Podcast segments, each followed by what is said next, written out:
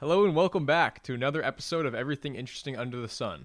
Today we have an enigmatic individual joining us, Mr. Timothy Miller. Tim is something like the real life Will Hunting.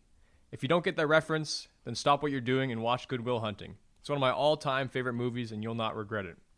In any case, back to the introduction. Tim lives at the intersection of artistry and scholarship. Some might say he's a Renaissance man. As a result of this, Tim spends his life infusing the beauty and elegance of art into the field of science. Enough of the introduction, though. Here's my conversation with Tim Miller.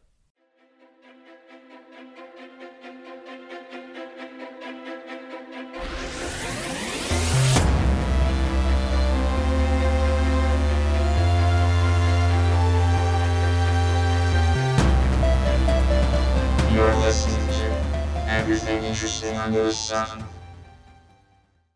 So, thank you, Tim.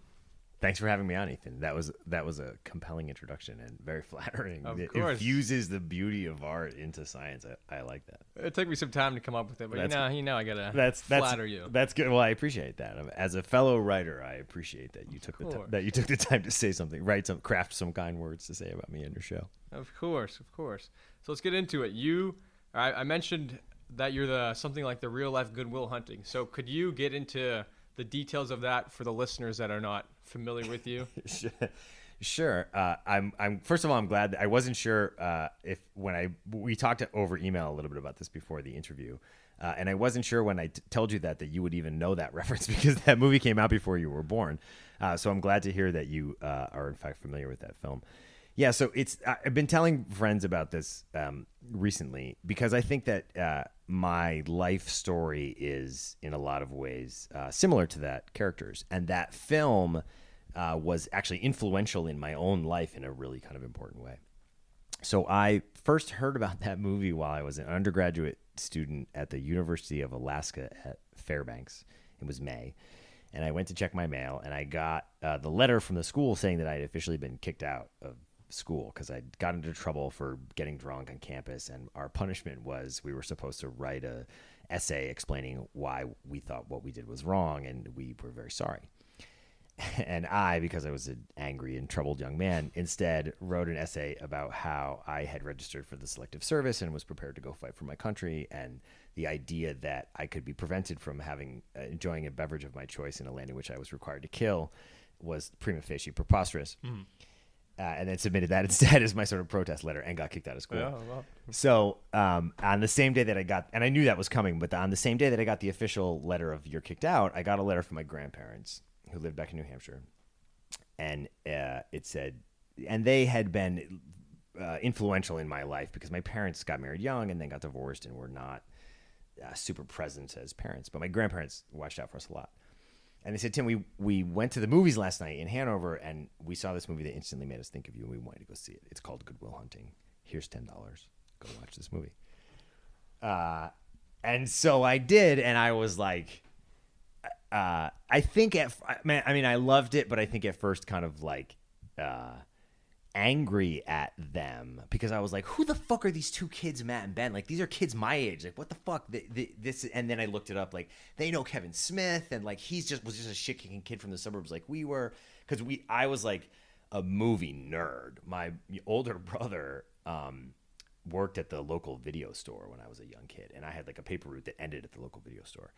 So I had like wa- I had VHS to my way through like a lot of the oeuvre of film, and the filmmaking of Kevin Smith in particular, Clerks and Mallrats, was like a thing that we knew about because he was a super indie guy who had just like borrowed some money to you know get this 60 millimeter black and white camera and made this movie Clerks that was really like just kids in the convenience store talking, but talking in a in a way that we recognized and understood.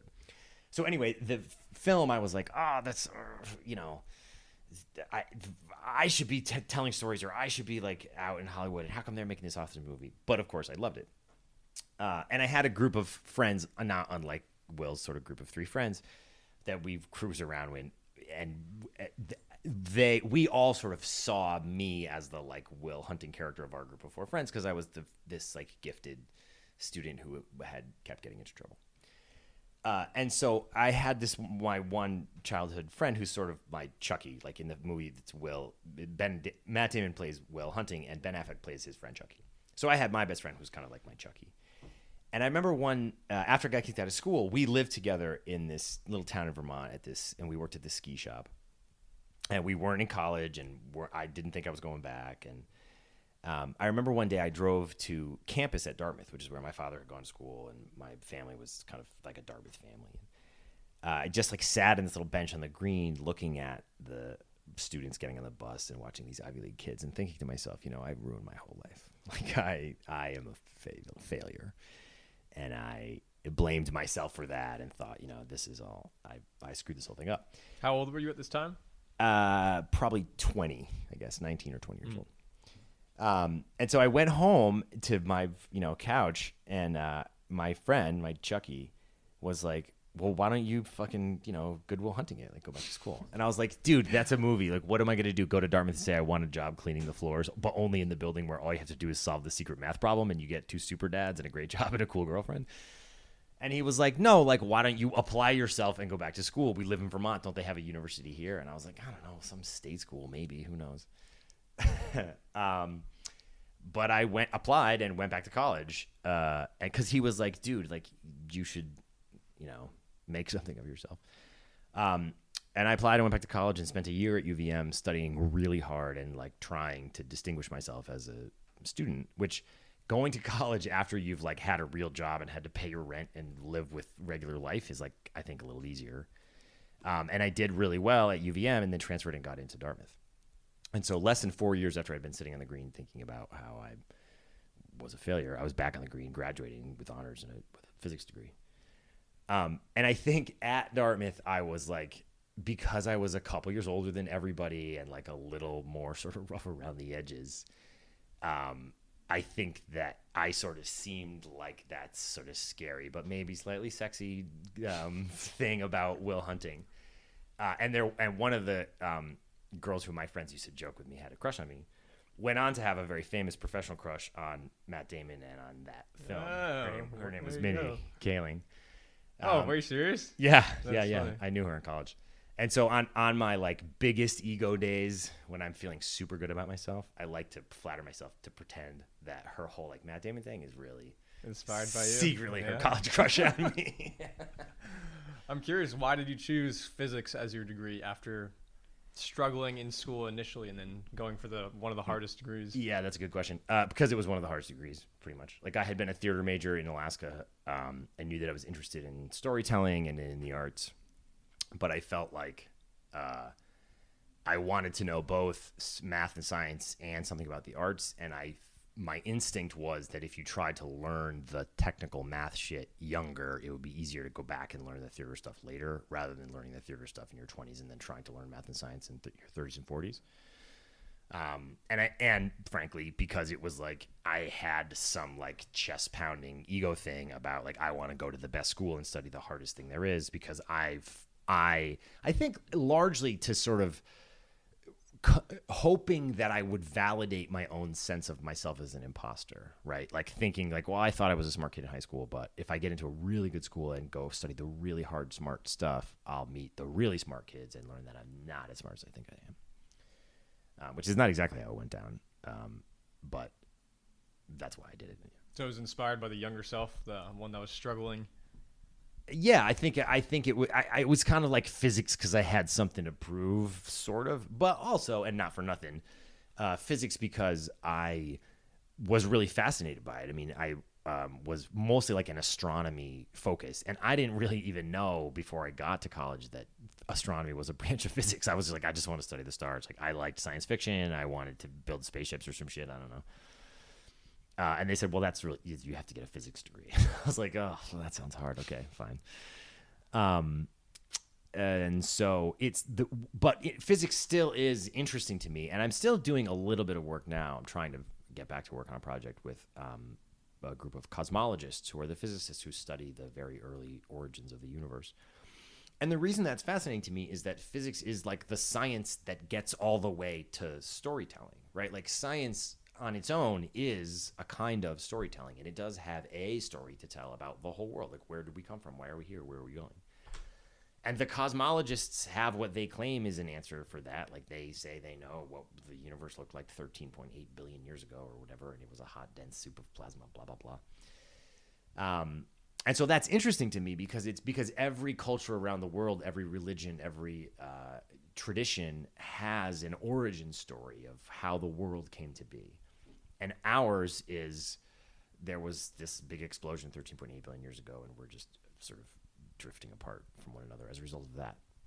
And that's a uniquely like uninspiring story, right? Uh, so that's interesting to me because it's and it's and I feel super lucky that I occasionally get to work with those people because I like go to their meetings and I'm like, oh my god, like you guys are seem you seem so lost in the weeds to me of like what they're trying to do is characterize this very specific number based on a very very precise measurement of a very slight variation of a kind of heat that you can see everywhere in the sky. But you can't but it's not at all related to anything you can see with the naked eye. And so that seems kind of esoteric you know what i mean? Because it's like you guys care so much about that number but like what does that mean to anybody? And and do we why does science have to tell a story about the world that seems so bleak right? Like the evolution is oh just totally random. Who knows why it happens? There's no there's no nothing divine nothing inspiring about that. You know the big bang ah it just happened. It's just explosion. You know what's where are we all going? Ah it's climate change. It's, we're all just gonna heat death. And you know what i mean? Like science is a very uh is, is science is like a buzzkill about It's kind of depressing. yeah, yeah, about about everything almost. Uh, and so I'm interested in that question. Why is that so? And and is that necessary or is it a result of science kind of being built the way it's been built historically? So could you allow? Uh, could you restate that actual question? I was I wasn't able to pick up on what the actual one was. So the actual question is is the fact that science seems like the least fun guy at a party, right? An accident or is it necessary, right? Or or is it a thing that happened because most scientists stopped caring about telling stories that made people feel good? Uh, I think the answer. I mean, that's this is this is a strictly rhetorical question. It is my position that we could craft a science which uh, does absolutely agree with observation and experiment and explain the phenomena that we see and make sense and is internally consistent mathematically, but also is designed to be like pleasing or like emotionally satisfying or somehow spiritually like wholesome. Um, I, I think that that's a, a thing toward which we should strive. And I, and it, it's in, you said in, in the introduction, I infused the, something of the arts into the blah blah blah. You The said it beauty and elegance. yeah, you said you said it very well. I appreciate it. Um, wh- I think of what I'm trying to do as a reunion of the arts and the sciences, a is a reunification of two strands of human thought that were unnaturally and unnecessarily bifurcated in the 19th century. So like every scholar from antiquity through Hellenistic times, through the medieval period, through the Renaissance, through the Enlightenment, even Newton, Benjamin Franklin, viewed the arts and the sciences as two complementary and necessarily cooperating forces that every single human mind must be able to employ when trying to solve one problem, and that must be equal partners uh, in working toward any sort of social goal, right? They thought that the arts and the sciences were equally important. They thought that they were both necessary modes of understanding the world. Now, it's also true that until about the Enlightenment, uh, almost everybody thought that they were both sort of subservient to some, the will of some powerful God that was going to tell them what to do. So religion played a big role there as well. However, the arts and the sciences worked together. They were uh, never in, in conflict. And it's not uh, coincidental that the, the great thinkers of history, uh, Leonardo or Aristotle, worked in both of those spaces. They made big contributions to science and they made big, big contributions in the arts. Um, so I don't. what what I do sounds to people like, oh, you're trying to combine two totally different things. I'm like, no, no, no. I'm trying to take two things that you artificially and unfairly divorced from one another and marry them together again. Are you familiar with Occam's razor? Yeah, that's the uh, uh, the simple idea that given two explanations, all things being equal, the simpler explanation is usually the right one. So do you think that this has any influence on what you're just mentioning about the separation between science and art? Because Uh, it kind of removes the storytelling. Because storytelling, in my eyes, you're always like instead of getting to the point, you're adding some uh, superficial details to make it more entertaining. Do you think Occam's razor has any effect on the art or on the separation of science and art?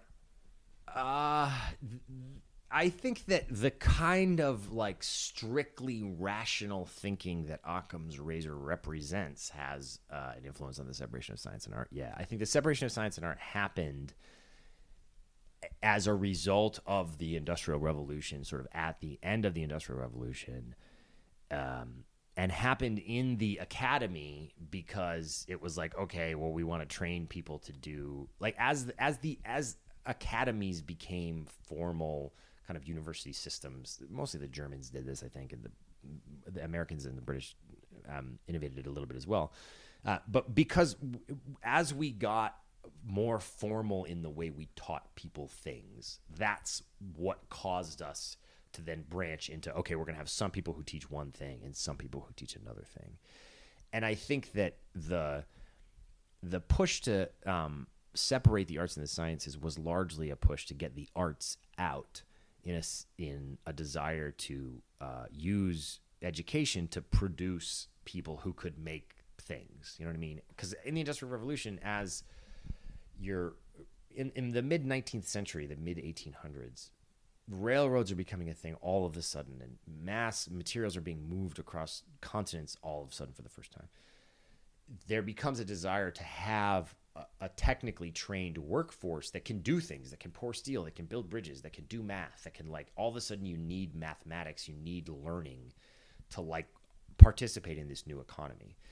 And so I think a, a system of teaching developed that focused on those raw skills at the expense of any of the artistic stuff. It was like, okay, including up through universities, like just go train engineers so they can solve math problems and build a bridge that doesn't fall down. Because now we have trains and we need bridges that don't fall down. Um, we did it as an expedient to try and get, you know, jumpstart that new economy. Um, so yeah, I mean, the, I think and Occam. I'd have to look this up, but I suspect Occam is probably a philosopher of like late 18th century, 17th something, or early 1800s. And it's that kind of thinking, right? Like just distill it down, get the simple version, get it done, get the expedient uh, solution implemented. Yeah, it's interesting. In my own life, I have always viewed myself to be more of a scientific person, but recently during the pandemic, I've I've introduced myself to learning about the piano, and through that, I learned that music is all about mathematics and like the music theory and all that.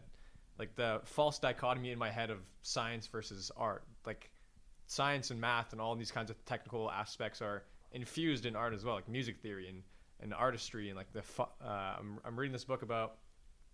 It's called Deep Nutrition right now, and one of the things it mentions is that humans have an innate sense of beauty, and this beauty is inspired by the phi proportion, which I don't know what that like. It's like some equation, but this equation, uh, once you, once you realize or once you see it, it's not like it's subconscious, but based on this subconscious feature, you're able to determine that this person is beautiful, and that's like beauty is art. Like art is beautiful, and this is inspired by mathematics and proportionality and, ra- and ratios and all that. Yeah, it's interesting that the farther I've gone in my career, the more I've discovered how connected the things are. Right. So the um, one of my uh, closest fr- uh, friends in college, who uh, who I knew primarily because we sang in an a cappella group together, and we're both physics majors, is a well-known screenwriter in Hollywood who like runs big shows. You know, and there are a surprising number of uh, writers that I that I know of in Hollywood who have some kind of technical training, like not just an advanced degree, but advanced degree in some kind of um, scientific field. And writing, in particular, like uh, fiction writing, is very like structural and um, diagrammatic at times, and um, so yeah, there's a, there's a lot of technical crossovers, and I think too that the um, we for a long time in this country have fallen into a bit of trying to tell, especially young people, that there's like two types of people. You're either a math person or an arts person. You're a science person or you're a creative type. And like that's bullshit. Like, you know, we tell people. I think schools and systems told people that because it was like, okay, we have two teachers. One knows how to teach art. One knows how to teach science. So we're going to split the kids into two groups. Kind of. Um, I think that's a false dichotomy. Yeah. So what I mentioned was the flow of science into creativity or technical or technicality into creativity. Would you say like what examples could you give of creativity flowing into science to make it more of a bidirectional flow? That's a great question. I mean, I think there's actually a tremendous amount of creativity required in science, and that one of the things that you'll hear um, senior scientists complain about in terms of uh, trying to find new talent is that it's hard to find people who are creative problem solvers who think creatively. And part of the the uh, root cause of that, I think, is that as the education system has shifted more and more to a sort of metrics based assessment model in which there's going to be lots of standardized testing and there's going to be lots of data points and there's going to be lots of you know measuring and sizing people up students just naturally can kind of sniff that out and they sense that there's a like sort of standardized behavior that is expected of them success in uh, academic progress for most young people is about meeting certain benchmarks. You know what I mean? Performing as expected. And if you do, then you've met the target and you're doing really well. But as you get into any higher um, scholarship, you can't do that anymore because you're trying to think of the questions, not go find the answers. Um, and so I talk about this all the time with um, colleagues of mine, uh, faculty members, and researchers that doing science is not at all about going to find, or very little about the hard part of doing the science is not finding the answer. The hard part of doing the science is thinking of the question. And so we're good at training people to find answers, but we're not at all good at training people to think of questions. And I think that uh, thinking of questions thing uh, is a thing that people can learn uh, from the arts. And I should also say, like for a more c- concrete example, one of the things that I did is, for a while there was a um, uh, 20th century American actor named Alan Alda, who was well known because he hosted a scientific television show called Scientific American Frontiers, who pe- people your age probably have never heard of, but who was pretty famous among like my mom's generation.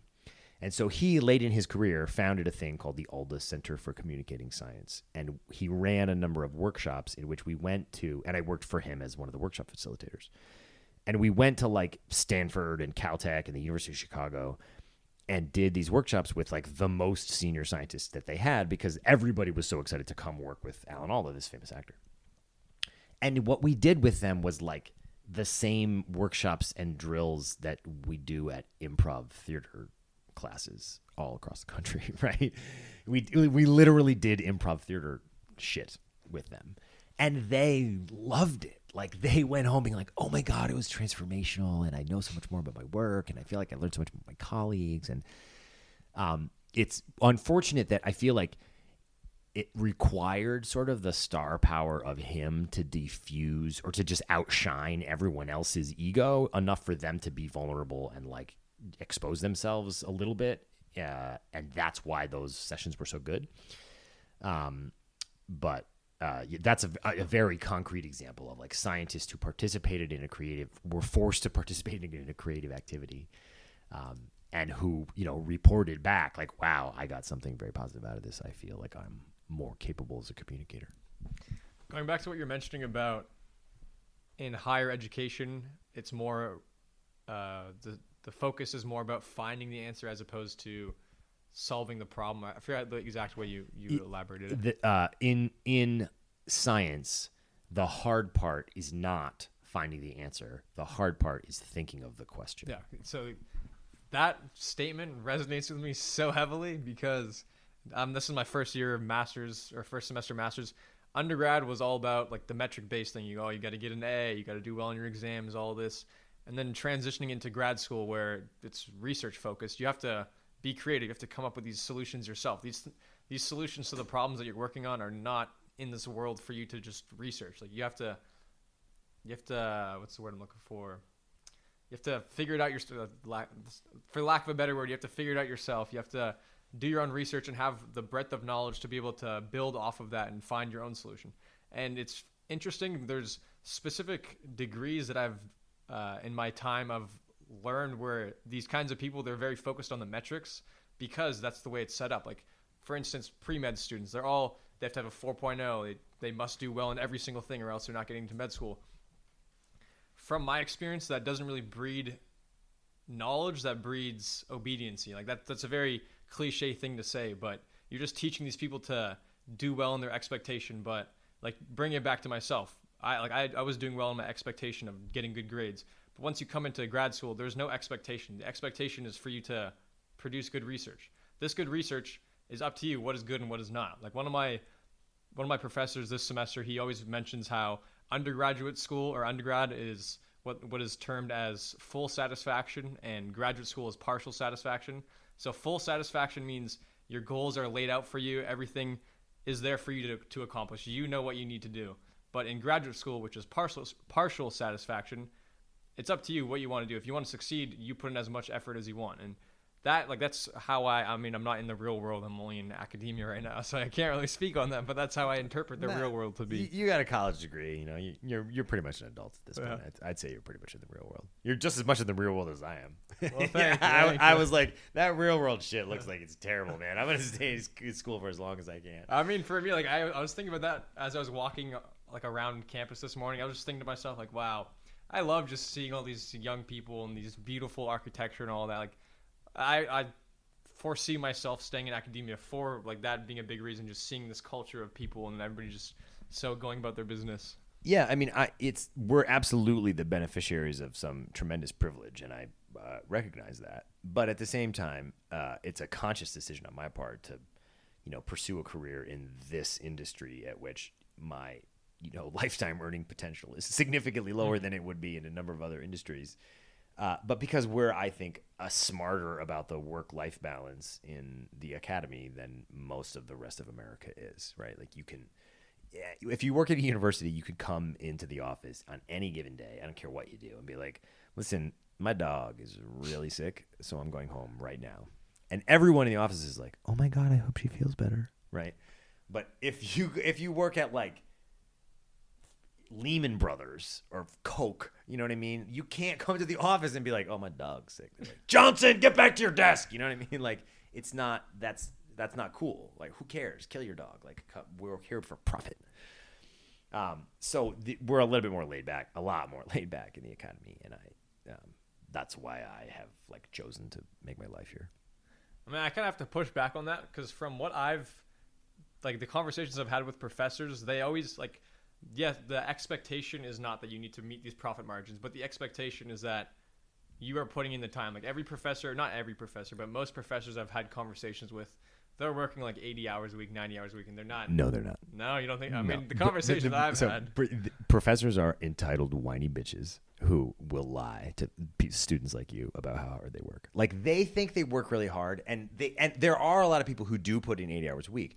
But the people who do put in eighty hours a week put in eighty hours a week because they really want to. Now, there, it's true that people who are competing on the tenure clock to like try and be, get tenure, we could talk about the whole academic advancement thing if you want. I, it's pretty boring, but um, there are people who who are putting in a lot of time and effort trying to punch the clock, trying to you know check the box, trying to achieve to a certain level in academia.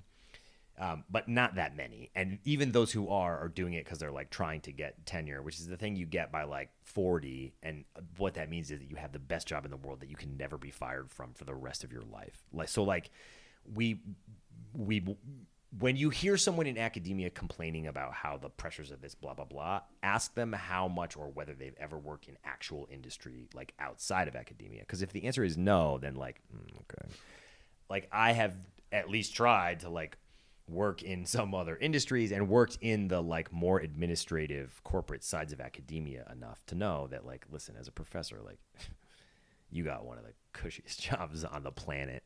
And if you are stressed out about it that's because you're driving yourself which there's nothing wrong with that but like don't don't fool don't delude yourself into thinking that's a top down pressure. It's not. I'm curious what your opinion is of tenure, because from my experience, just to give a little preface here, uh, like I had this professor, he was like an 80 year old. I'm not gonna say his name, but he's like an 80 year old, 90 Yeah, year old man. he's like an 80 year old, 90 year old man. And the first day of class, he's like, "Yeah, um, 75% of you guys are probably gonna fail this class, and the rest of you guys will probably get B's. So do as much as you want to do." And like he he had te- he already had tenure, so he could do whatever he, he wanted to, and Obviously. he's fine. Like like obviously tenure is yeah you should get reward. I mean I don't know if tenure specifically is how you should get rewarded, but the idea of tenure and the idea that you can just do whatever you want with no repercussions is kind of absurd to me. Well, so I'm interested in. I, I want to start that conversation by asking you, like, what do you know about that? What is that, as far as you know? How does one get it? Why do we give it out? What's the idea? What, like, what was the reasoning behind that?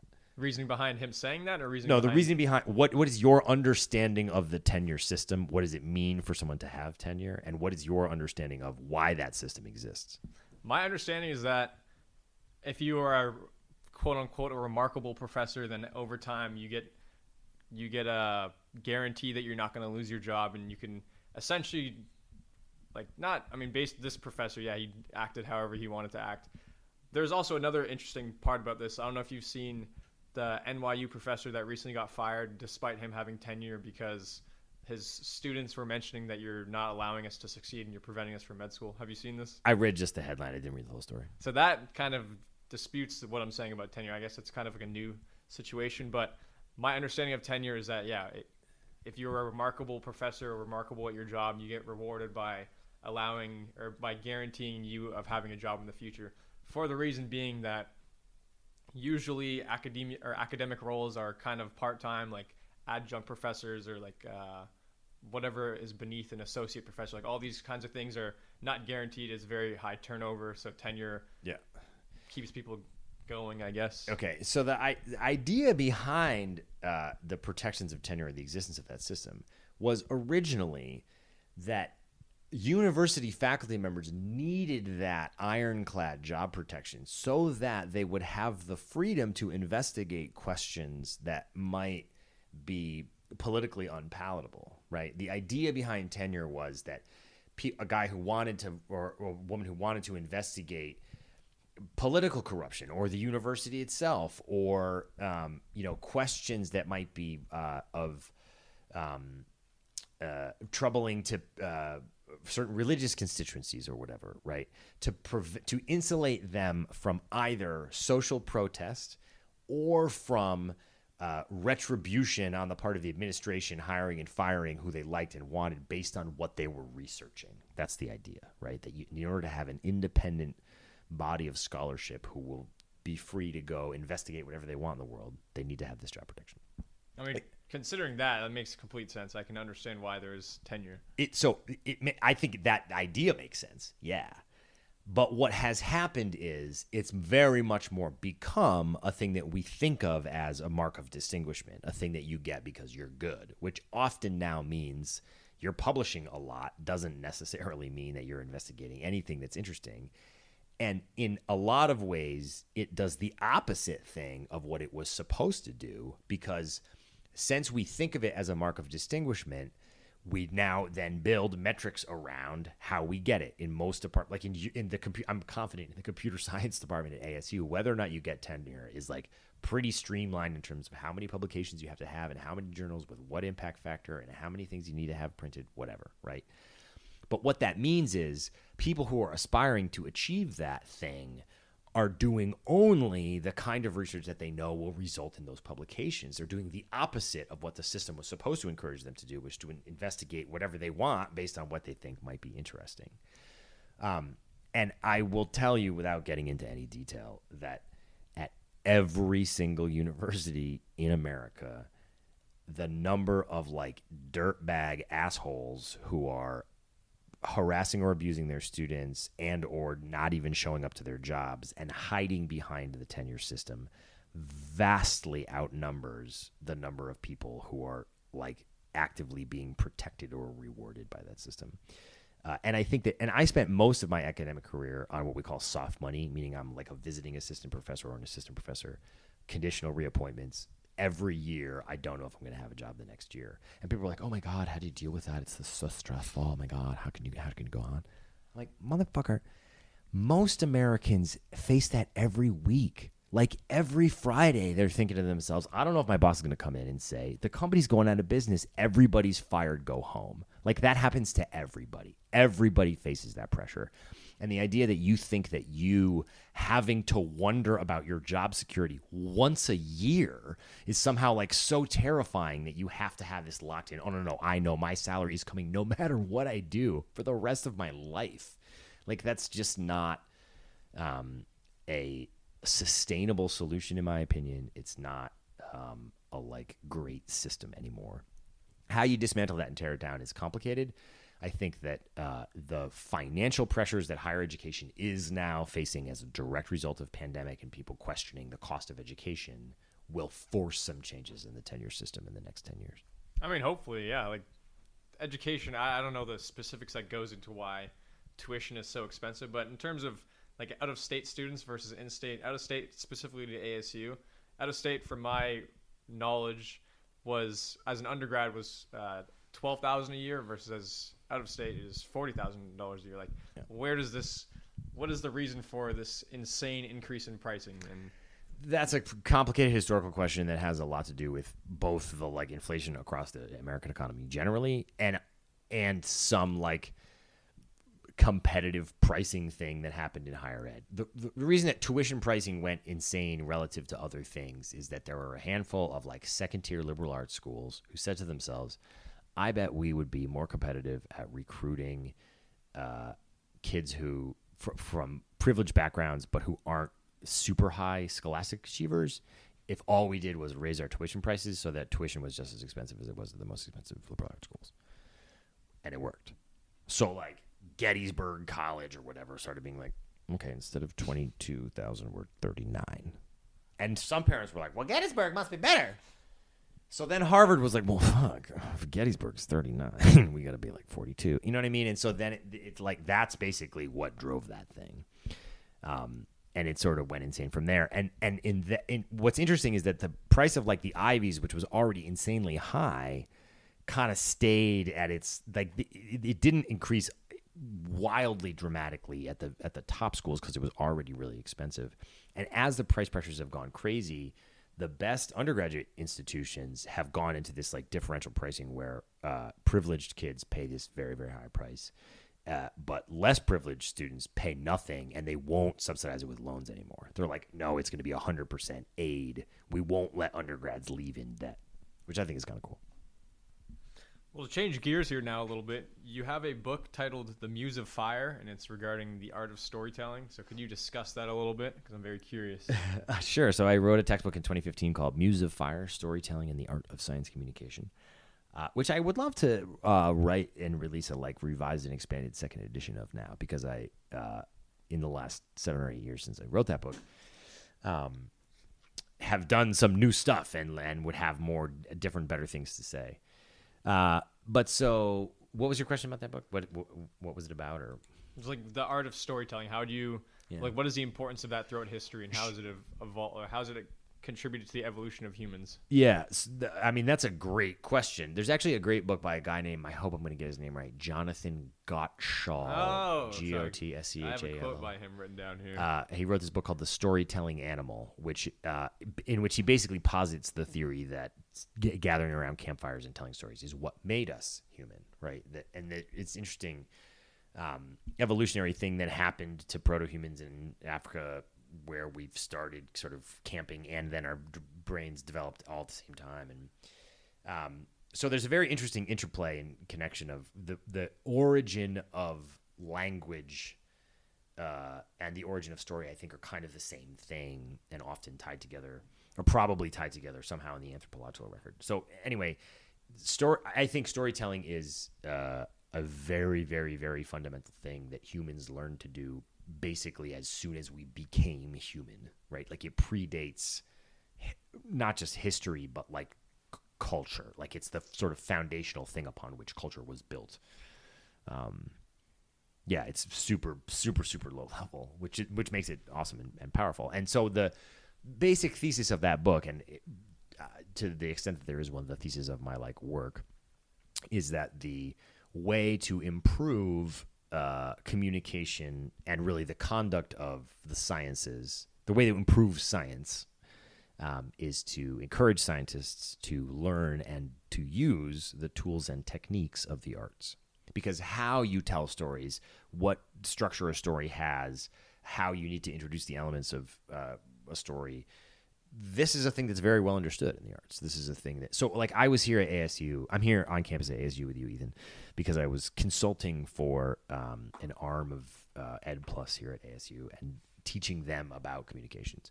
But as I told them, the stuff that we talked about is the same are exactly the same concepts that I'd be covering in the first week of a screenwriting class with undergrads who had come to the University of Connecticut wanting to study filmmaking. Um, so it's not the, the the ideas that I am trying to teach are not original ideas, nor are they unique to me.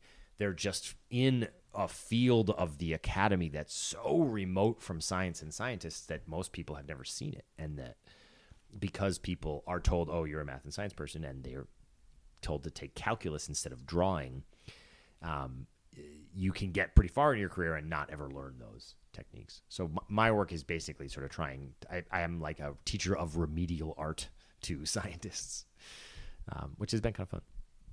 It's interesting what you were saying about how proto humans they evolved through the art of storytelling.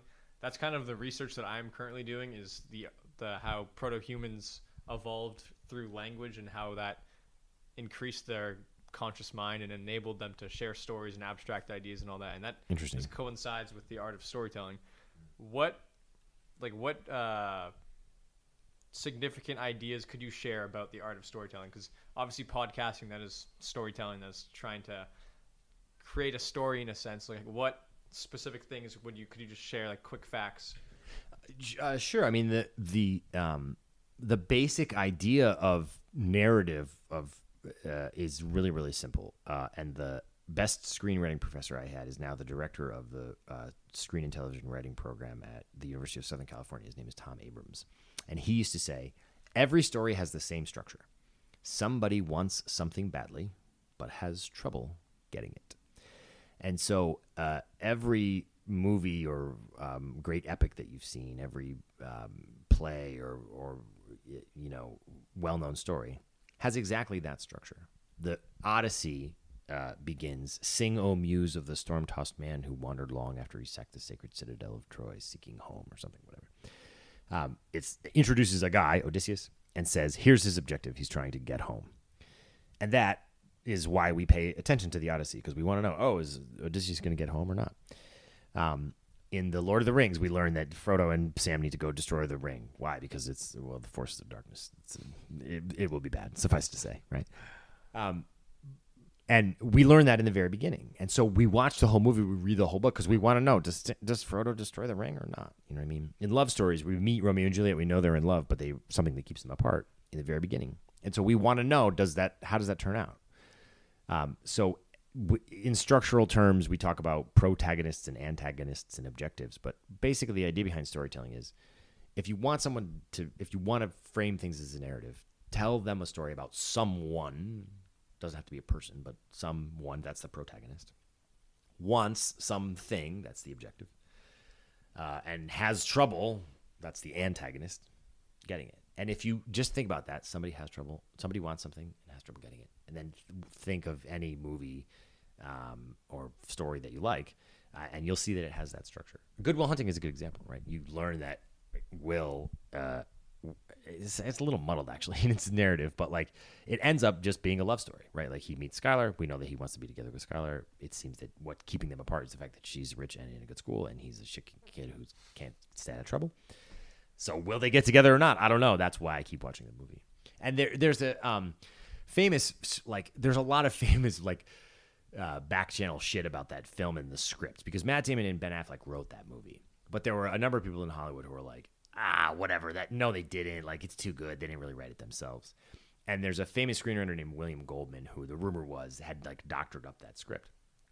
And Mindy Kaling, her like first claim to fame is she wrote a play called Matt and Ben, in which Matt Damon and Ben Affleck are on stage, played by Mindy and her friend, our friend Brenda. And a, a finished movie script falls from the sky at the opening minute of the play and lands on the floor. And like the whole, the whole joke is like this movie's too good they couldn't have possibly have written it.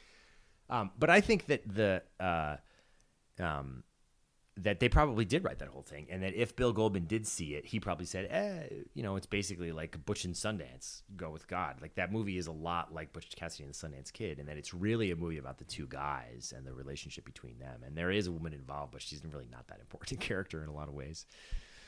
Um, so anyway, that's the basic idea behind narrative is you do that. You tell a story about somebody who wants something badly and has trouble getting it. You introduce the someone and their objective, the thing they want in the beginning.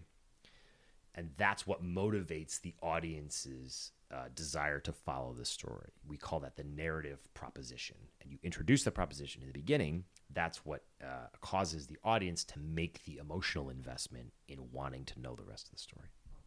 Yeah, I mean, just adding to that quote you gave, there's a quote I also re- recently read by Leo Tolstoy, and he, it says, I'm going to butcher it probably, but it says that in literature, every good story is either somebody coming to town or somebody going on a journey. And that's exactly what you were saying. Yeah, no, that's right. It's um, the, and it's someone comes to town wanting something, or someone comes to town and everybody in town wants them to leave. Yeah. Um, a lot of people talk about, especially in screenwriting circles, if you spend any time in Hollywood, you hear people talk about a book called The Hero with a Thousand Faces by a guy named Joseph Campbell.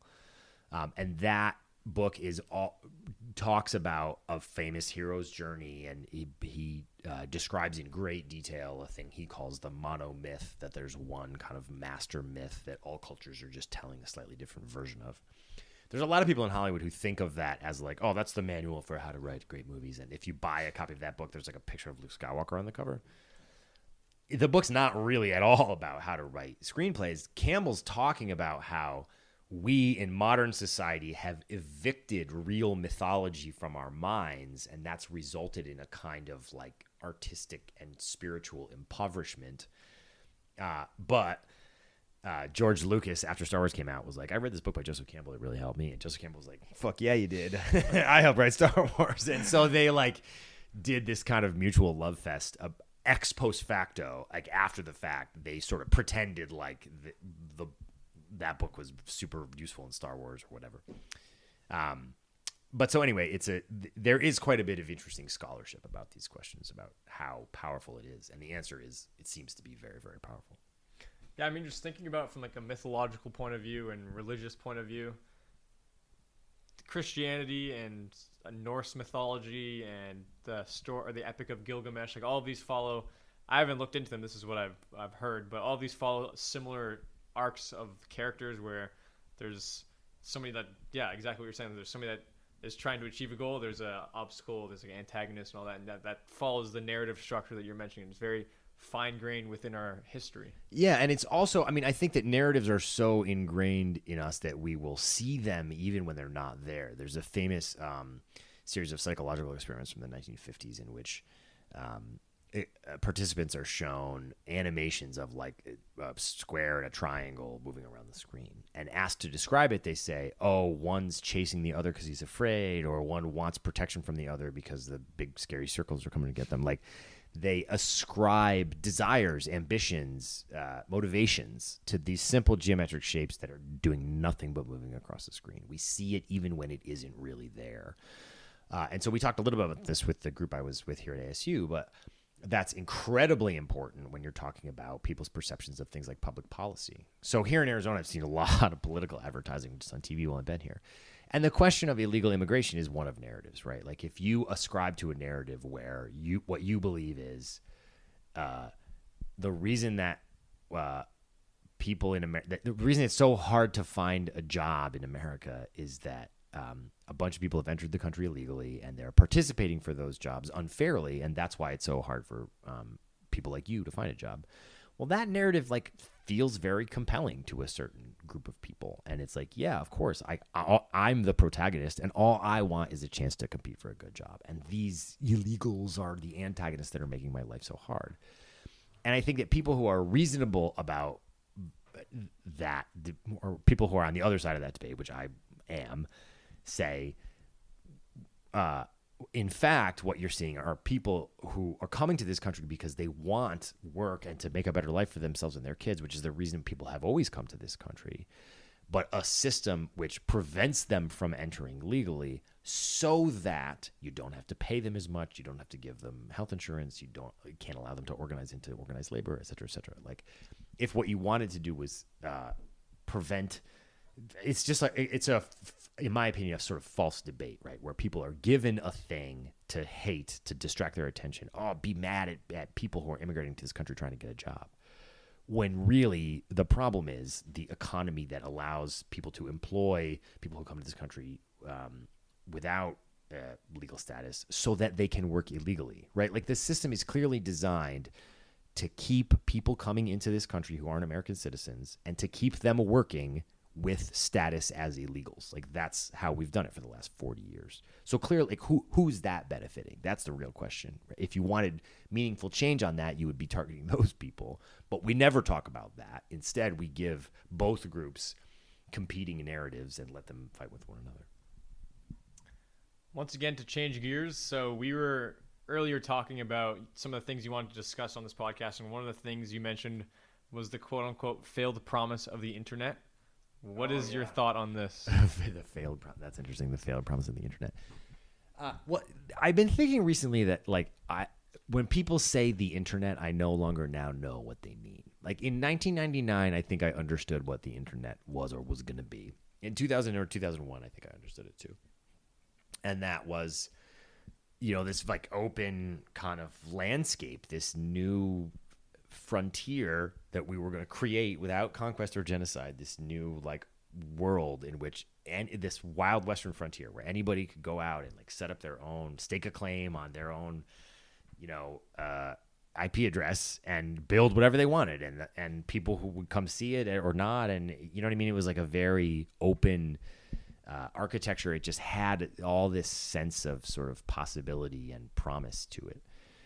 Uh, and what happened like really really fast is that almost all of that space feels like it got bought up and privatized. And what was this promising open range is now this like very carefully cultivated and curated landscaped garden where you can go if you want but they follow you around everywhere. And like it's it feels so far removed from the sense of like hope and optimism that I had about it 20 years ago. Um, because the thing that we have now is like not is the thing that we have now is a system which is incredibly powerful in its ability to model and predict and manipulate people's behavior right because the devices are so integrated into our lives and we use them for absolutely everything and they gener- we now daily generate this mountainous this huge stream of data from our lives right? Every event that we do is now a data event. And the way the current landscape works, it's perfectly legal in America for all of that data to be harvested by a tiny handful of privately controlled companies that have absolutely no oversight or regulation or transparency to what they're doing or how they're collating that or how they're building models of people's behavior or how they're using it to manipulate or how they sell those services. And so those systems ha- now have an absolutely mind boggling ability to manipulate human behavior. Uh, and they're doing that. They're selling that service to the highest bidder all around the world. Whatever you want, go. Do you want to manipulate people's behavior? Just tell us how, and we'll do it for you because it makes us rich.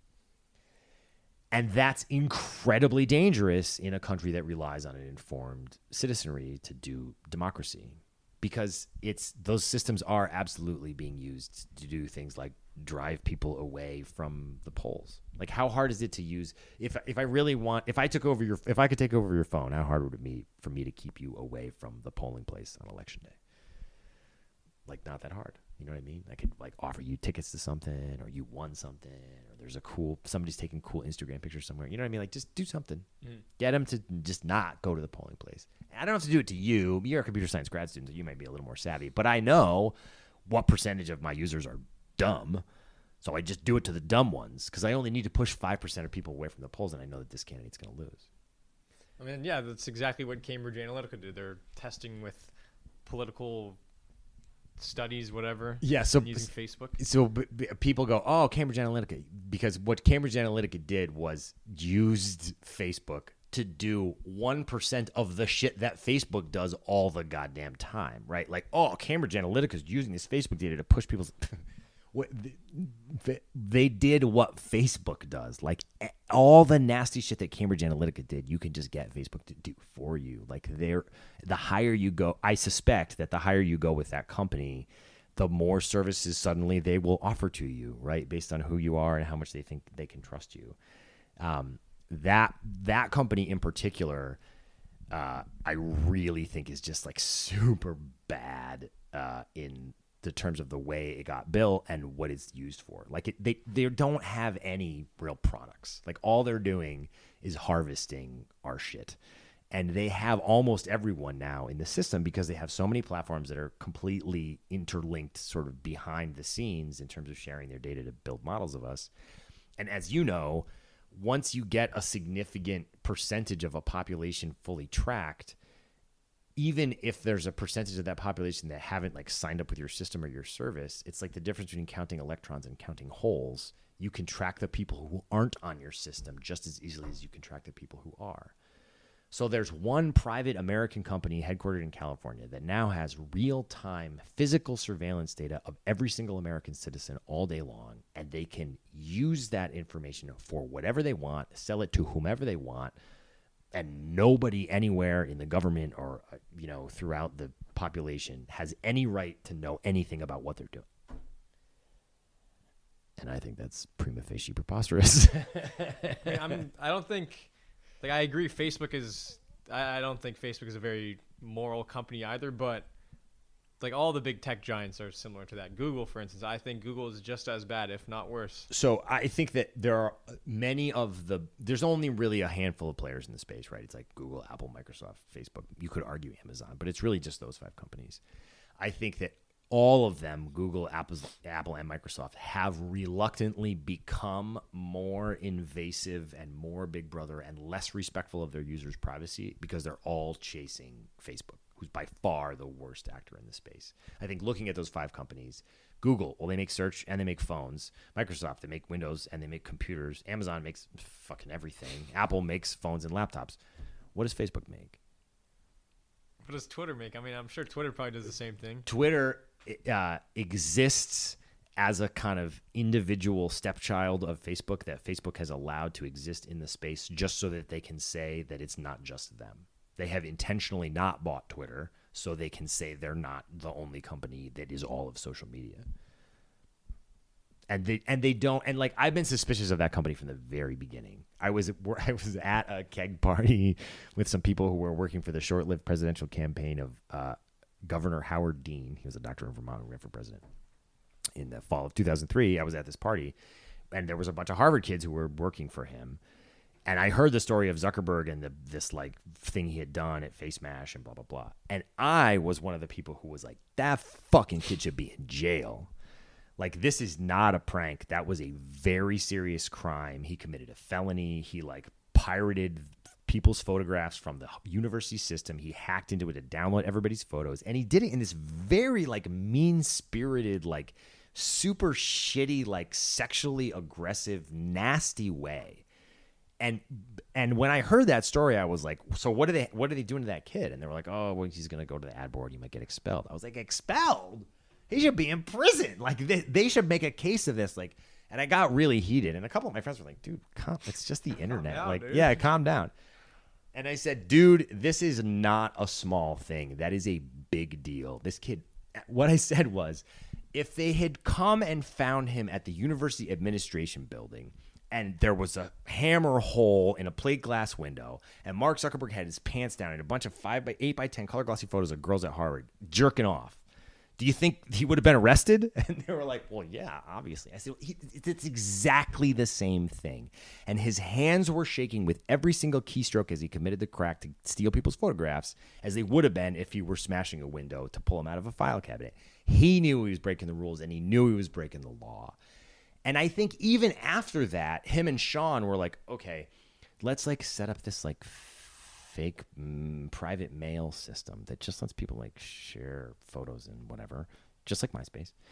But we harvest all the data that people feed into it, and then we can sell it to build custom advertising. And I think they probably thought to themselves, well, that like that's fraudulent. Like we'll get shut down, won't we? And they thought, yeah, but who cares? You know, like just like Napster, it's technically illegal, but they'll let us do it for a year or two and then shut us down. And then some investor will come to us with like, you know, a good idea to build a like free, open public system that's not so shitty and, you know, fraudulent. But like nobody noticed basically. And I, from the very first time I logged on to Facebook.com, I was like, this is fucking creepy. Like these guys are cheating somehow. And I couldn't, I couldn't tell why, but I just got this like, ugh, stranger danger from this website. I did not like it from the beginning, and so I really believe that they that that one company has really pushed the whole space in this really nasty direction of like just not being transparent with your users about who you are and what you do. Like if you're if that's really a how can anybody sit, tell me with a straight face that that's a product or a service into which any of us opted? It's just this like big brother thing hanging over us that you have to deal with whether you like it or not. It's like the Soviet state kind of, you know. And it surveils us and that's shitty. And so um I think that the promise of that is failed, but but I should say that the that the um the path forward is not to like oh I'm gonna ban Facebook or you know whatever. The path forward is simply to build a public system that works more like a utility. Um, like public parks or public roads, the internet can be a place that's like built with public funds and maintained with public funds so that free and open commerce can happen on it.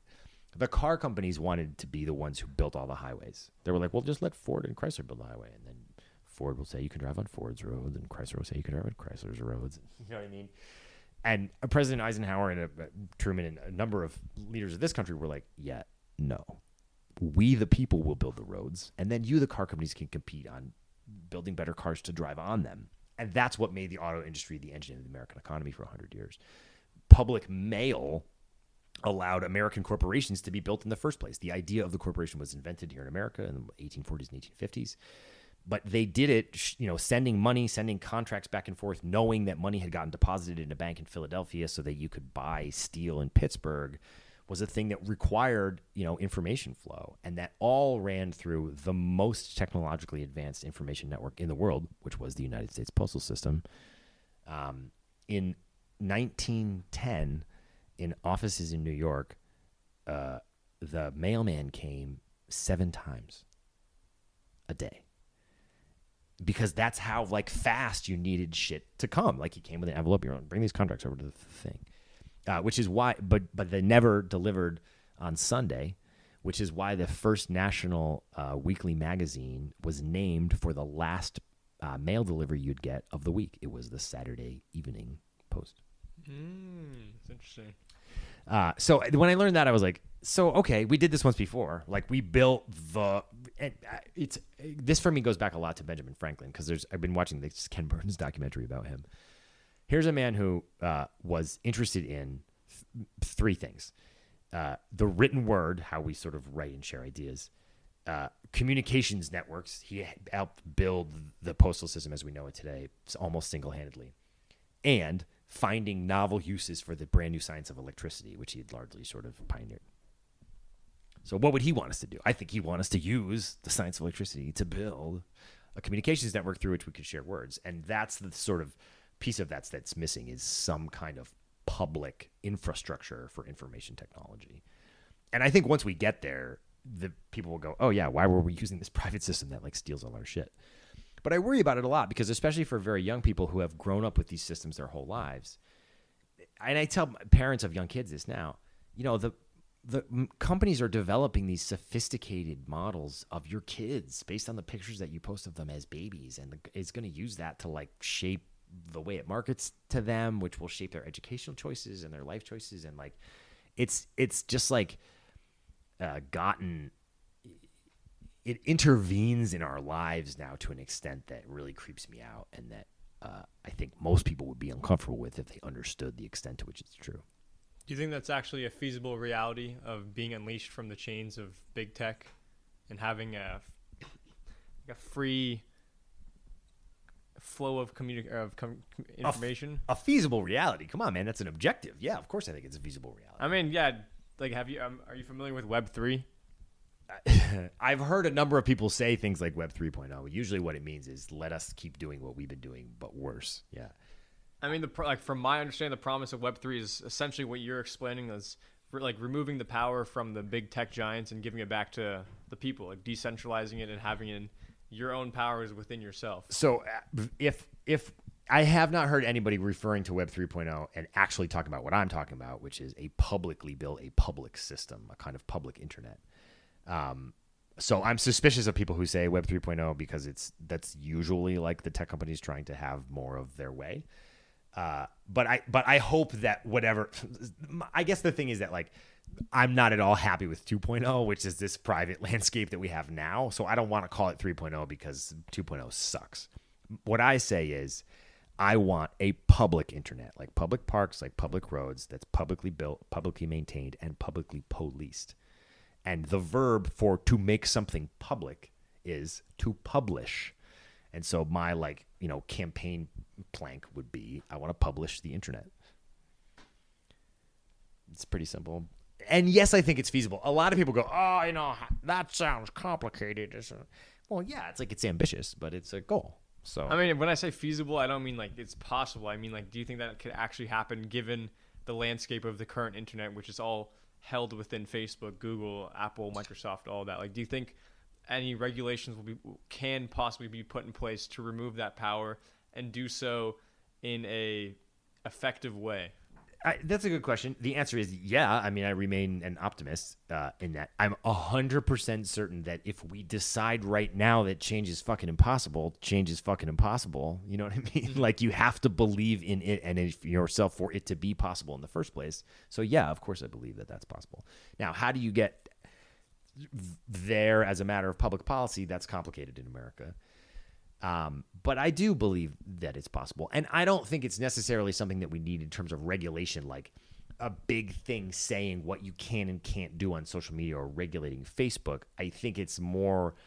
I like to think of it in a more positive sense. Like it, once you build the public option, people are going to naturally gravitate towards it because it's going to be open and free for real. You're going to see that like there is such a thing as organic content bubbling up the thing that's so maddening, the, the failed promise to the internet of, of, the internet to me is if it's so great, if it's connected so many people, if it's supposed to be this democratizing influence, how come I don't see all these wonderful new artistic voices, right? Where's the website where I go to listen to like the best new musicians from 50 different cities all at once and buy their albums? Where's the ones where I can go watch? Why aren't there a hundred awesome new short films being made that I've never seen before? Like, why isn't there a flowering of creativity if this wonderful tool is supposed to be making it so free? And the answer is the tool's bullshit. The tool lies to you. The tool makes you think, oh, I'm sending this thing out to all my friends. No, it's not. The tool is only going to show your content to those users that it thinks will respond to your content. It's only going to tell you what it knows it needs to tell you to get you to keep interacting with it. It doesn't do anything for you, it exists only for itself. And it's just designed to suck shit out of you and give you as little back as possible to be able to keep operating. And so that's what's so um, frustrating about it, particularly for people like in the arts who are like, for young people who are seeking validation or like, um, you know just support in their work they put things out on the on social media and and like i don't think that the youngest consumers know that what comes back is so fake. Like you're not eh, that is not a representation of what your friends think or whatever. Like yeah the one comment that you got was from a real person who really made that comment but like both when it was shown to that person how it was shown where it was shown the system m- makes you afraid is designed to make you anxious like is designed to undermine your confidence in yourself so that you will keep seeking validation from it even though it knows it can never give it to you. Have you been able to stay up to date with artificial intelligence progress and the new generative models? Uh, not like you mean up to date with the like literature? No not literature like the uh, uh, like the new developments from uh, like Google, Facebook, all these kinds of things. I mean, I'm familiar with the like frightening level of sophistication that generative adversarial networks have allowed uh, AIs to achieve. Yeah. So what I'm saying, like th- just recently in the past couple weeks, there's a bunch of a bunch of new systems being released. One being the, Stable Diffusion is from an open source company, so it's I wouldn't characterize it or I wouldn't categorize it in the same sense as I would categorize some of the things produced by like Google, Facebook, all these. But Stable Diffusion was a, a generative model that was somebody used this to put it into a or they produced an art image and they submitted it to an art uh, art contest. And this image created by Stable Diffusion won the contest.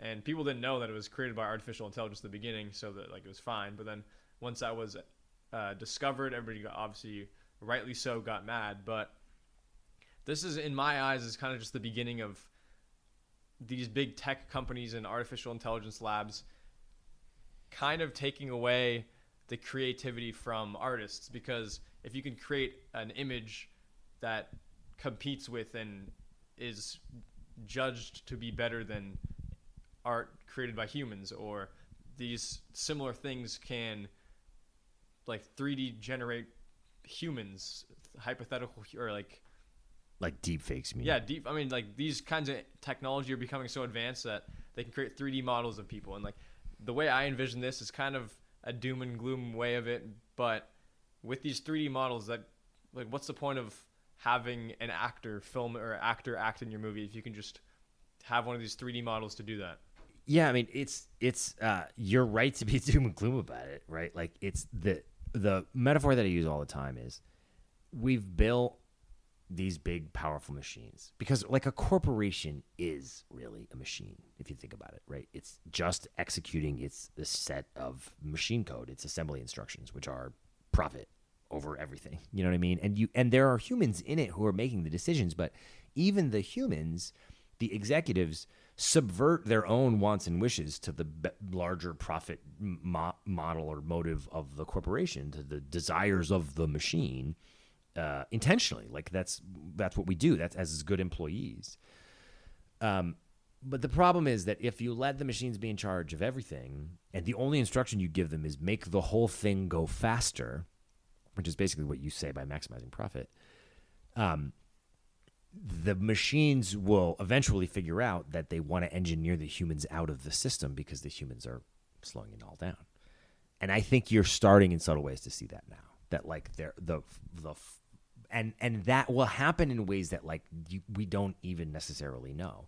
I think about this a lot about like does did did Facebook ever like write and release an algorithm in the early days that said make you know maximize if you if you you could give you you could go into a social media platform and give the engine an instruction like i want you to maximize the monthly consumer spending of our users but, i'm not going to tell you how build a network you know figure it out go and you could let that run for seven days and you come back and, and it says and the machine says hey I did a great job. I convinced uh, the least lowest spending two percent of your users to commit suicide.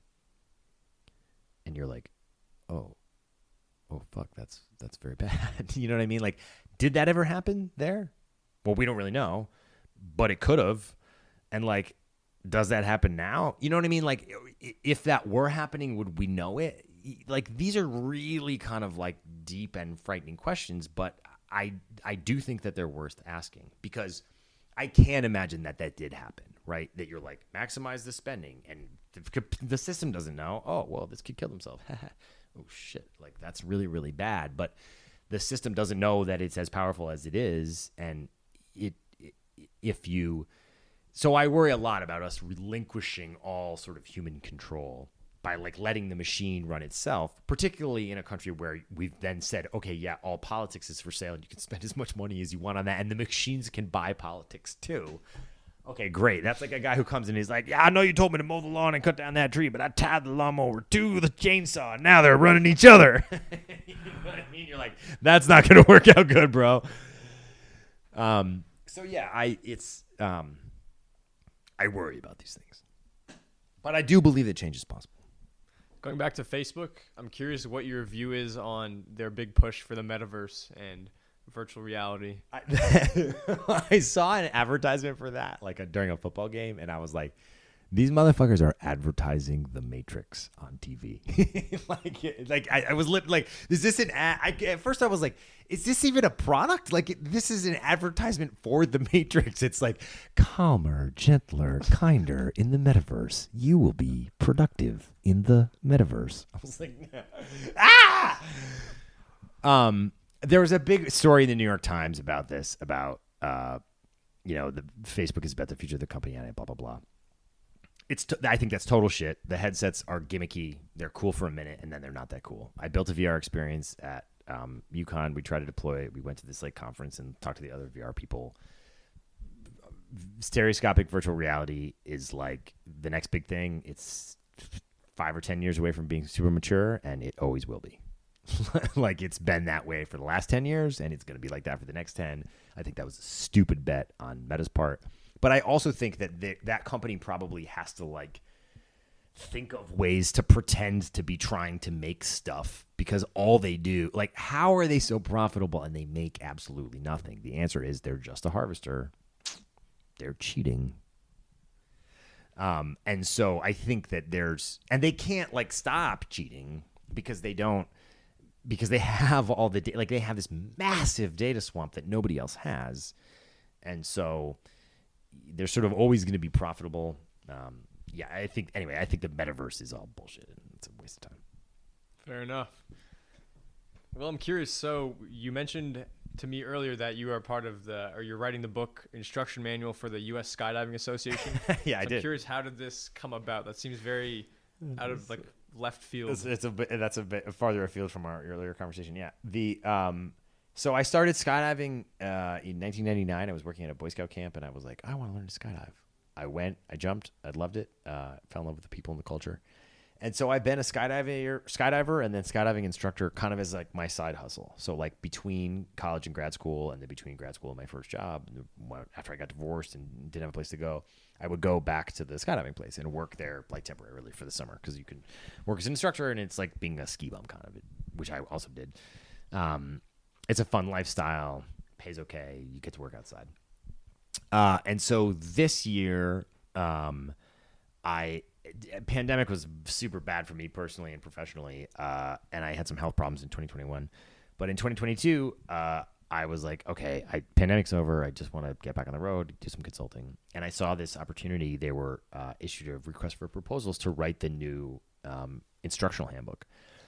And because I had written an illustrated Muse of Fire, I was like, well, I'm interested in that. And I called them and said, do you have any actual skydiving instructors are, um, excuse me, uh, interested in doing this? And they said, no. Do you want to do it? And I said, sure. Um, so we worked out a deal where I would uh, travel while I wrote it, and I spent most of the time in California, um, several weeks out there, uh, and then travel back across the country. So uh, it was it's been fun and, and interesting. Um, skydiving had was really an influential thing uh, for me because of the sort of cohort of people that I got to meet uh, through it. And trying to write um, the instructional book was also really fun because it's uh, skydivers aren't as a cohort like very scholarly. You know, like there's there wasn't a lot of extant uh, written material, but I did travel around and talk to a lot of old timers, and um, you know, I felt like I was sort of just transcribing some homespun wisdom about how to keep yourself safe out there. Um, and it was also fun because it's uh, because I think that people who come and want to learn to skydive are many of them are looking for something a little bit deeper, um, and so that's really fun for me. You mentioned this earlier. I'm curious, like how, because, like when I imagine people like going for a spiritual experience, like I always just like immediately think of psychedelics and all that. I don't really, can't really see how skydiving could contribute to a spiritual experience. I know you're looking down on the world and you're just floating, but like from my experience, skydiving it wasn't very spiritual. I, I, obviously, I wasn't going in with that intention of having it be spiritual, but could you elaborate on? the spirituality aspect of it. Sure. I, so, I mean, I think for a lot of people, the um, spiritual side of it comes from the fact that it's dangerous, that they're like doing a thing that feels to them way outside the comfort zone of their normal lives. It's like a lot more dangerous than they would ordinarily do. It feels to like them a wild and crazy sort of departure from uh, ordinary existence. Uh, and there, and, and, it is risky. I mean, I, you know, it, people do get hurt and killed, and so Um, I think for a lot of people, it just comes from that. You are a relatively young man. Um, young men in particular are uh, less troubled by the prospect of death than uh, most other humans, which is why we uh, send them to do it so frequently. um, I've gotten a little more afraid of it as I've aged, uh, but so th- um, it's not. I like you when I started was like this is just fucking cool. Like I just was into it because it seems so cool, and it is by the way so cool because you have complete three dimensional freedom to manipulate your body in space. Like you can fucking fly. That's so badass. And like if you are doing it with people who are good and you have time to like work on some cool stuff, you could do some really cool shit that just like feels really good and fun and it's super empowering and it and it is challenging and hard and like rewarding in lots of ways. Uh, but for lots of people, especially who come to it later in life, uh, and I think more so for uh, women who whom I've met uh, who got really into it, um, part of the attraction is that it's like flirting with death a little bit. And as you when you learn to do it yourself, you like you have to accept that responsibility more so. I mean, if you just come to make one jump at, on a, what's called a tandem, meaning you're attached to an instructor, we do our best to take care of you. And people do get hurt um, so, sometimes, unfortunately, doing that, but it's very rare. People who are training to be skydivers on their own, uh, you know, you you're gonna wear your own parachute, and like uh, whether or not you live or die out there is gonna be up to you, not to me. And for, and so and when you jump on your own, like my my first instructor Ricky used to say this. He said, you know, listen, every single time you leave the plane, you're committing suicide. Unless you decide on the way down that you want to live and you open your parachute, but you don't have to make that decision. You know what I mean? Like you've decided that death is two minutes away. So what I want you to do is forget about that for one minute. We're just gonna have some fun, and then after the first minute is over, we'll open our parachutes. And that's what you're figure out how to get to plane. And so that was it. We, he was a very um, Rick Hustler was his name. he was a, Good last name. He's a great, he was a great guy. He passed away several years ago, unfortunately, but um, he was uh, a very scarred veteran of combat of the Vietnam War. And I think for him, skydiving was like a, a chance to get some of the same like uh, stimulation and adrenaline that you get from combat, but without any of the killing. Um, and so he he was a really influential mentor on me, and and I and I've absolutely did like gain some sense of empowerment and control over my own like headspace and dealing with my own past trauma and just like managing my own life. Um, the the skill, the literal survival skills that I've learned as a skydiver have been really influential in my life. Well, to change gears, I have two more questions for you, and then we can conclude. This Okay, up. good. How many gears you got, Uh, Ethan? I Jeez. got around like six, six gear right now. Um, yeah, I'm curious. What have been your favorite books that you've read that have made the most impact on you throughout your life? Oh gosh.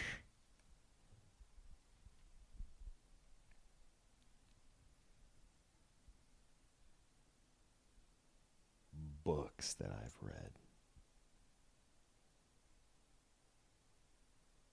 Or any of the best lessons? No, no. I mean. I I can think of lots of good of good books. You know, I as a young man, I found very influential. Sorry, technical difficulty there.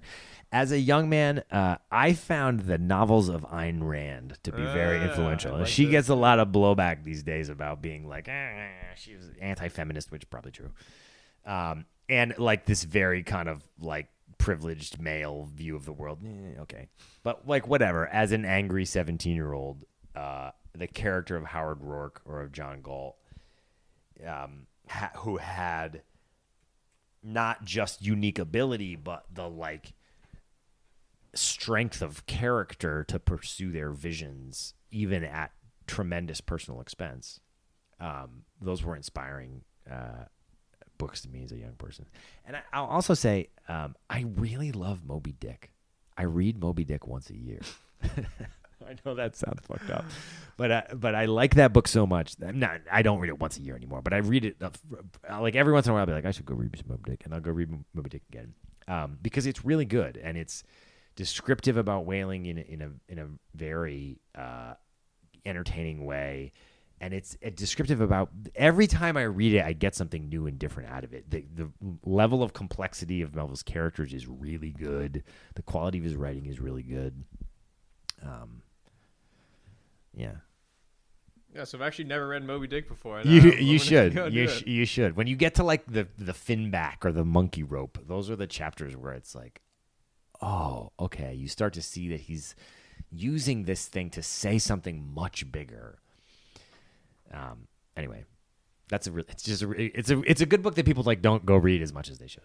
I don't think I've ever heard somebody recommend to, recommend me to read Moby Dick, but you know, I will take your recommendation. I'll do That's it. your the the podcast is broadening your horizons. It I'm sure. Ethan. very much. Thank you, thank you. And finally, what advice would you give to your younger self if you were in the age that I am? Quit drinking.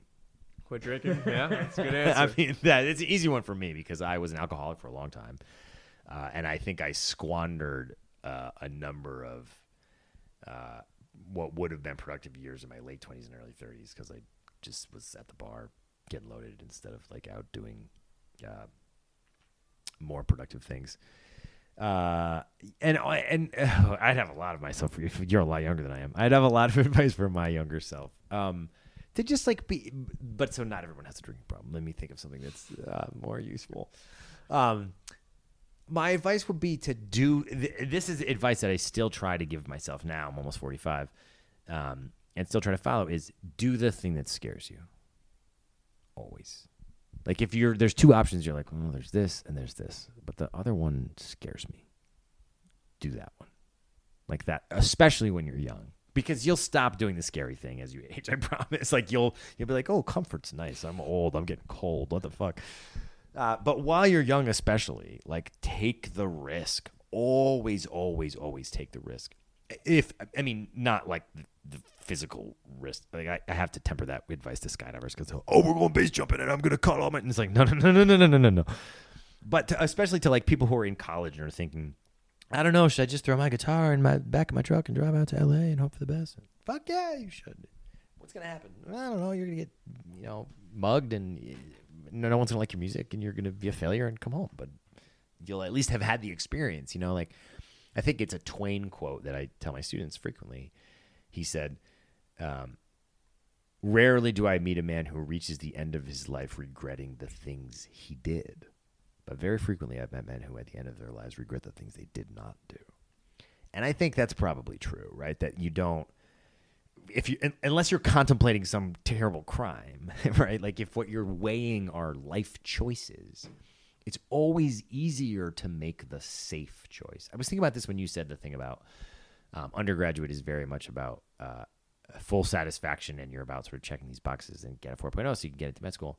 Like I know some people who did that too, and like got the 4.0 and they got into med school, and then got the doctor job, and then got the perfect wife, and then got the perfect house, and then got all those things, and then it's the 2.5 kids, and you meet them now, and they're like, I'm so fucking bored. Like I have no idea what to do. Like I, I'm working my ass off to make this money, but it all gets spent on all these things that we have, and like I don't. I'm bored. I'm bored out of my mind. Like I, what what you know.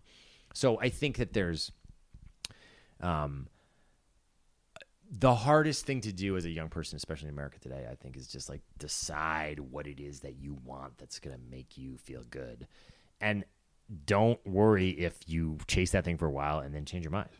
like, don't decide what you want to do with the rest of your life. Just decide what you want to do next, uh, and don't be afraid to take the risk. That was very nice. Thank you for that. I should say don't be afraid. Take the risk, even though you are afraid. Right? Courage is not not being afraid of something. That's stupidity. Courage is being afraid of a thing and then doing it anyway. Yeah, there's a quote relating to that. I, I'm just gonna like the general idea of the quote is saying that everything good comes from fear. Like once you once you conquer that fear is when the the greatest reward is gonna come, and that similar to what you're saying. So yeah, thank you very much for that. That was very that was very nice. Cool. Well, once again, I would like to thank you for this conversation. This is um, by far my favorite conversation. It was very informative. I'm gonna go read Moby Dick now. Another to read. I mean, you. do your homework too, Yeah, dude. I gotta do that, of course. Yes, thank you very much. Thanks very much for having me on, Ethan. Before we go our separate ways, I would like to leave you all with a quote from the author John Gottschall. We are, as a species, addicted to story. Even when the body goes to sleep, the mind stays up all night telling itself stories. If you like this podcast, then please give my channel five stars on your preferred podcasting platform. Thank you for tuning in, and until next time.